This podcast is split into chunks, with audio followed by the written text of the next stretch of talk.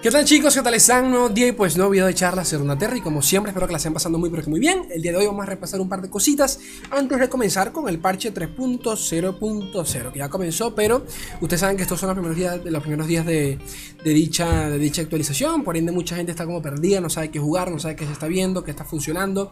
Es le quiero probar mazos, mazos nuevos con las cartas que cambiaron, de eso va el video de hoy. Pero antes de comenzar, el día de mañana, aclararles que tengo planeado subir dos o tres videos sobre este sobre dicho parche, ¿ok? O sea que les tengo planeado por lo menos tres videos, tres guías de mazo, ¿no? Con, obviamente mazos que se actualizaron tras los cambios eh, aplicados el día, el día miércoles. Entonces, dicho eso, vamos a repasar las últimas cositas de estos últimos días. Mañana también 7 de enero es el lanzamiento. Bueno, se los puedo empezar a mostrar directamente por acá, la verdad. Mañana directamente el lanzamiento del, del opening, opening Day, el día de, inicio de la temporada 2022. A ver, las temporadas del LOL van totalmente apartes a la del LOL.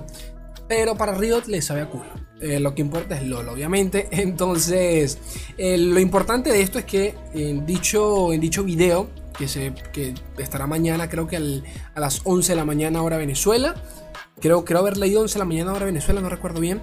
El caso es que nada, estén atentos mañana, vayan al canal de League of Legends oficial Latinoamérica y directamente allí tienen el, tienen el recordatorio. Ya se liquió la, duración, del total del video, 46 minutos. El del año pasado, el del 2021, fueron, fueron de 52.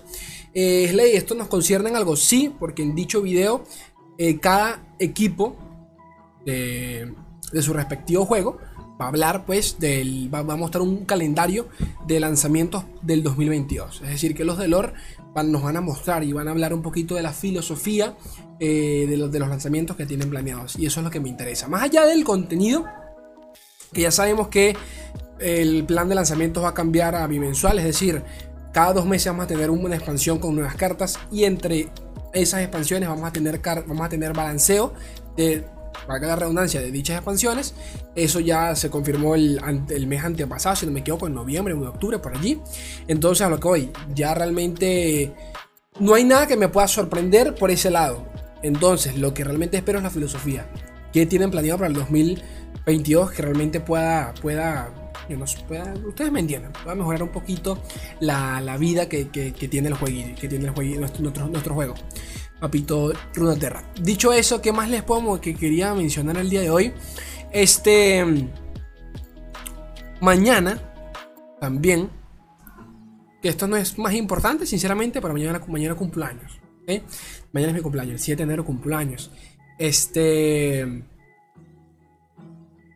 ¿Por qué digo esto? No sé, la verdad. Pero bueno, quería, quería mencionarlo. Ahora que lo pienso, quería mencionarlo. Por si alguno se acuerda, me dices, Ley, feliz cumpleaños. Y yo, pues, lo, agradezco. Capaz yo no. Ustedes saben que yo no respondo todos los comentarios, pero todo lo leo. Siempre lo leo todo. ¿Qué más? Membresías. Vamos por 41 miembros. Quiero la maldita fibra óptica. Así que no se los digo. Agradecido estoy con todos, pero quiero la fibra óptica. Quiero llegar, ese es el siguiente paso en la evolución del canal. Nunca he hablado, o sea, aquí no hablamos de, nunca hablamos de los objetivos o expectativas para el 2022 y metas y toda esa pajera. Pero, única meta, única y exclusivamente es fibra óptica. Quiero evolucionar el contenido, quiero empezar a streamear aquí en YouTube, que sinceramente no tengo motivos para irme a Twitch. Este, pero obviamente la inversión es carilla, solo eso. Este, lo menciono porque nunca está de más, nunca está de más eh, recordárselos a todos. Gracias de verdad a todos los que se han mantenido apoyando puta madre, 40 se dice fácil, pero no lo es. Nunca esperé que hubiese tanta gente. Eh, así que gracias por ese lado.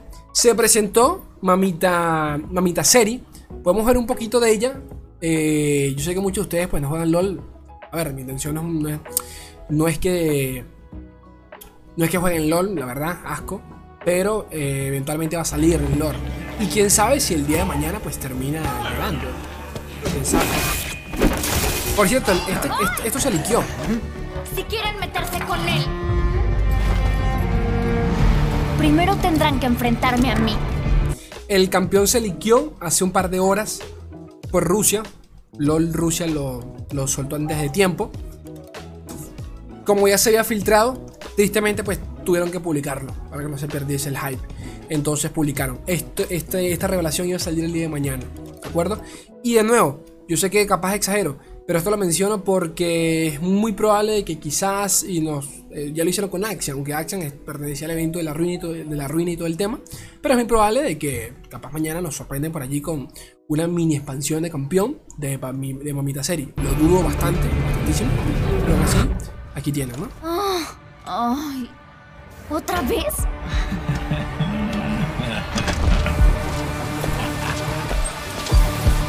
¡Ay, por favor!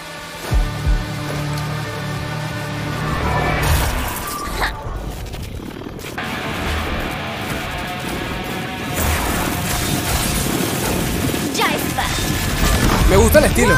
debo apurarme. Es un Te estás metiendo con mi equipo. Buen dash. Pistola de rayos entrando. Mango corto por lo que veo. El estilo Axel.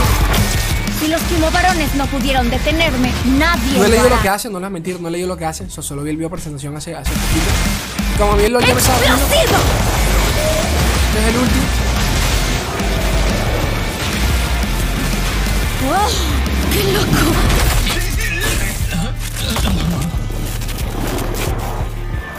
Como una especie de Pikachu, lo que veo. Los más grandes son, más rápido se apagan. Pero bueno, eso, eh, eso básicamente. Eh, se presentó también el campeón. Ah, bueno, el campeón. Pues se presentó un agente de Valorant que se parecía mucho a ella. Mucha gente especuló que por qué coño de la madre se parecen. Ya confirmó por allí un Rioter de que el equipo de, de también trabajaba en el de Valorant. De allí sus similitudes. Por si alguno juega Valorant y ya vio el nuevo, el nuevo personaje, el nuevo agente, pues sí, ya, saben por qué se aparecen, ¿no? Vamos a lo, que, a lo que venimos, a lo que nos interesa. Los mejores decks del día 1 del parche 3.0, ¿de acuerdo? Les recuerdo que todos estos decks, muy seguramente todos, mañana, mañana les voy a compartir gameplays durante todo el día, ¿de acuerdo? También voy a estar grabando mi reacción a el anuncio del, del, del enfoque en este video de 40 minutos hablando sobre el, sobre el lore y todo el y LOL y todos los juegos de Riot. También voy a subir mi reacción, así que paciencia por ese lado.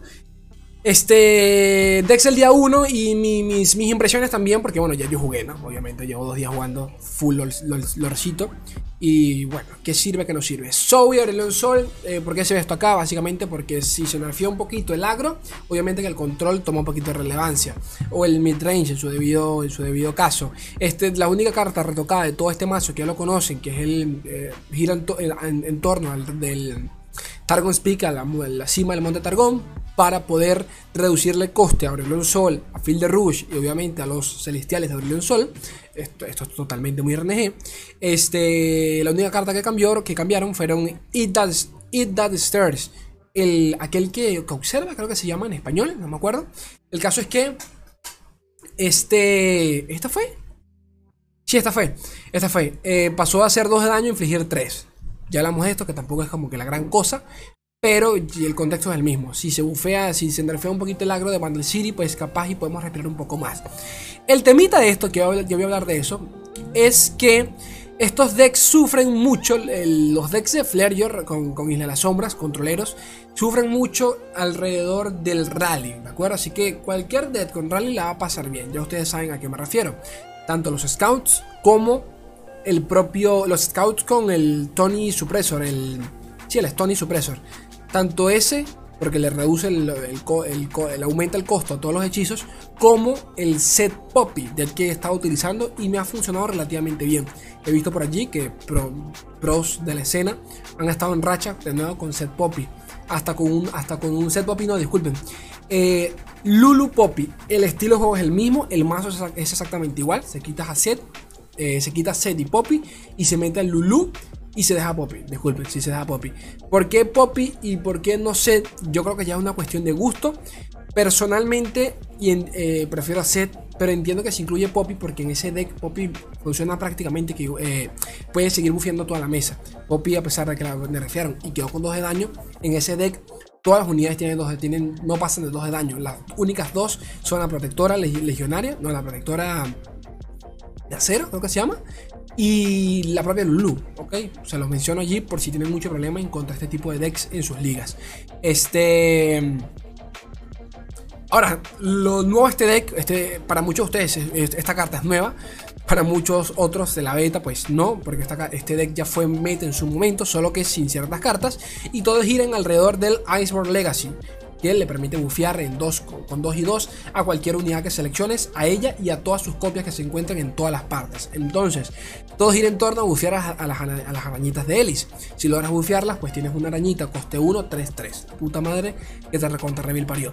Todo el mazo gira en torno a convocar las arañas. Crawling Sensation, este sentido arácnido, este festín atroz, Baile Fizz, eh, Brute Awakening, carta que también se, dejó utilizar tras un, tras un nerfeo en su, respectivo, en su respectivo momento durante la beta, si no me equivoco, durante el lanzamiento del, de Aguas Turbias, ya no recuerdo bien, pero para que sepan, ¿no? Eh, ahora, este deck lo hace un poquito más flexible que el propio Field de Rush, porque gracias a las diferentes win conditions que nos permite, que, no, que nos ofrece el deck, podemos adaptarnos a diferentes partidas. Podemos jugar un poco agro con Ellis y con el Iceborne Legacy, jugar defensivos porque el control nos lo permite e intentar cerrar con Trundle, o de paso, el Abismo de los Lamentos, el Aran, dándonos campeones nivel 2, algo totalmente aleatorio, full RNG, es cierto, pero que más de una vez nos permite cerrar partida y ya lo van a ver en el video de mañana de dicho, de dicho eh, donde te he dicho más, ¿ok? Poquito más, yo creo que del resto no hay nada nuevo que, aclarar por acá. Este, ah, bueno, la versión que subí, que voy a subir el día de mañana, también es de Papito Cephalopod, por si lo olvido mencionar, ¿de acuerdo? Kindred Viego. ¿Qué pasa con Kindred Viego, en mi opinión? Kindred necesita un mazo. Necesita un mazo que gire en torno a ella y espero que eventualmente nazca uno que, que funcione al 100% este deck sigue siendo de Viego. ¿Ok? Eh, si bien es cierto, tenemos muchísimos hechizos defensivos como para poder mantener a Kindred con vida, tampoco es un deck lo suficientemente rápido como para empezar a sacarle provecho al campeón apenas se baje. Eh, dicho eso, de nuevo, disculpen que repita tanto, no deja de ser un mazo de Viego. La win condition principal sigue siendo Viego porque con él sí podemos cerrar la partida abruptamente. Y él y eh, eh Último, pero no menos importante, la Hydramid invasiva. Entonces, cuando hablamos de, Kindred, sinceramente sigo pensando de que alguna versión con Kouhar o el, Kindred TF que existió en su momento, que fue el único dead casi que principal de Kindred, porque también existieron unas versiones de Kindred con Nasus, pero esas nunca se llevaron. A lo que voy es que sigo esperando, sigo, sigo con fe, sigo teniendo fe de que en algún momento van a desarrollar un mazo con Kindred, ya que en turno 4 Kindred es una carta pesada de quitarte encima, ¿ok? Te, te, coloca mucha presión. 4 de daño, hasta que rápido, tienes que bloquearlo. Con lo que sea, pero tienes que bloquearlo. Aún así, dicho todo lo que acabo de decir, esto es un deck de Viego, no de Kindred. Y eso también, pues, eh, la ralentiza un poco, ¿ok? Porque por más que Kindred esté evolucionando, no te cierra la partida. ¿Te asusta? Claro. Bastante, bastantísimo pero no te cierra la partida. Ese es el tema. Y en contra de ciertos agros la sigue pasando un poco mal. Los pocos hechizos para activar la pasiva de Kindred son Venganza, ya sabemos que la bufearon, le quitaron, le, redujeron el costo de 7 pasos 6, se siente bastantísimo. Lo van a, yo creo que ya lo habrán visto, lo habrán notado. Baile Fist y Cleanse Beyond. Cleanse Beyond. Son las únicas tres cartas que nos permiten activar la pasiva de Kindred. Yo creo que, yo creo que un mazo al estilo Nasus Trash, Nasus Trash pudiese, pudiese mantenerse activando, ciclando la pasiva constantemente. Así que hasta que eso no suceda, pues yo no voy a decir este. No voy a decir más nada de Kindred. ¿De acuerdo? Me gusta, pero sigo esperando que, que salga un deck óptimo para ella. No creo que este sea el mejor, sinceramente. El deck de Poros, ya hoy lo pudieron ver. Lo único que voy a decir de este deck, este ya, porque ya saben cómo funciona, todo gira en torno al, al Daring Poro, al Poro Audaz para, para bufearlo con eh, las Poro Galletas, por, por Snacks, eh, tanto esto como el Iceborne Legacy. Mi opinión es que esta carta la van a terminar nerfeando y muy probablemente la pasen a Focus. Muy probablemente. Que a ver, no es un nerfeo de la gran cosa, pero por lo menos ya no puedes jugar con ella de manera reactiva, cosa que me parece ya está muy roto, la verdad, porque de lento a fugaz, si te pasaste 50 hectáreas de mierda O una exageración. Aún así, este deck de verdad, de verdad, genuinamente me parece una roticidad en todo el sentido de la palabra. Es increíble cómo se te puede salir de control si no te quitas a los poros en el momento exacto. Solo voy a decir eso. Me parece jodidamente bueno. ¿Ok? Eh, ¿Qué más por acá? Cillian, Talilla, Zerat. Ya saben que terminaron bufeando a Zerat, le dieron un punto de vida, cosa que sinceramente se siente bastante, le da bastante sustento al, campeón, ya que hasta evolucionado pasa a ser un 4-5, coste 4, que es complicado de quitártelo encima. Es que más a comentar. Eh, no, no, me sigue pareciendo un deck como para el ladder, sinceramente. Creo que es bastante predecible saber cuándo van a bajar a Zerat. Esperar el Ya cuando conoces la mecánica del deck se vuelve un poco predecible. Es un deck prácticamente que es eh, cero interactivo. O sea, no tienes ningún tipo de interacción más allá de que puedes aniquilar, puedes infligir daño con el, con el hechizo de Zerat. Pero son cosas muy puntuales, en mi opinión. Del resto, de negar, Minimorph y ya. La, el, ¿Cómo decirlo? el deck es bastante lineal. Es ir por el arsenal y poquito más. Este. ¿Qué más así? Aún así, mañana les voy a compartir mi versión de Cera con Asir en el deck de Momechurima. ¿De acuerdo? El del delito de, de la ascensión, este de mierda, ¿no? El, la verga está, el, que, ya conocemos. El, bueno, acá está Sondix Tempo. Ese lo verán mañana y ya, ya hablaremos qué tal de dicho deck. Y poco más, gente, poco más, ¿de acuerdo? Sinceramente creo que lo mejorcito del meta sigue siendo el Iceborne Legacy. Habría que ver que cómo, cómo, se termina sentando todo. Pero para eso faltan un par de días. Un par de días más. Gente bella, gente preciosa. Recuerden por favor que si el contenido es de su agrado, no olviden apoyar al canal con las membresías de YouTube. Las tienen abajo a la derecha. Pueden clicar allí y ver cuánto cuestan. Son baratas, son económicas. Si les gusta el canal, si quieren apoyar con algo, consideren. Si no, no pasa nada. Sea como fuese, ustedes saben que yo los quiero un mundo y la mitad de otro. Un beso enorme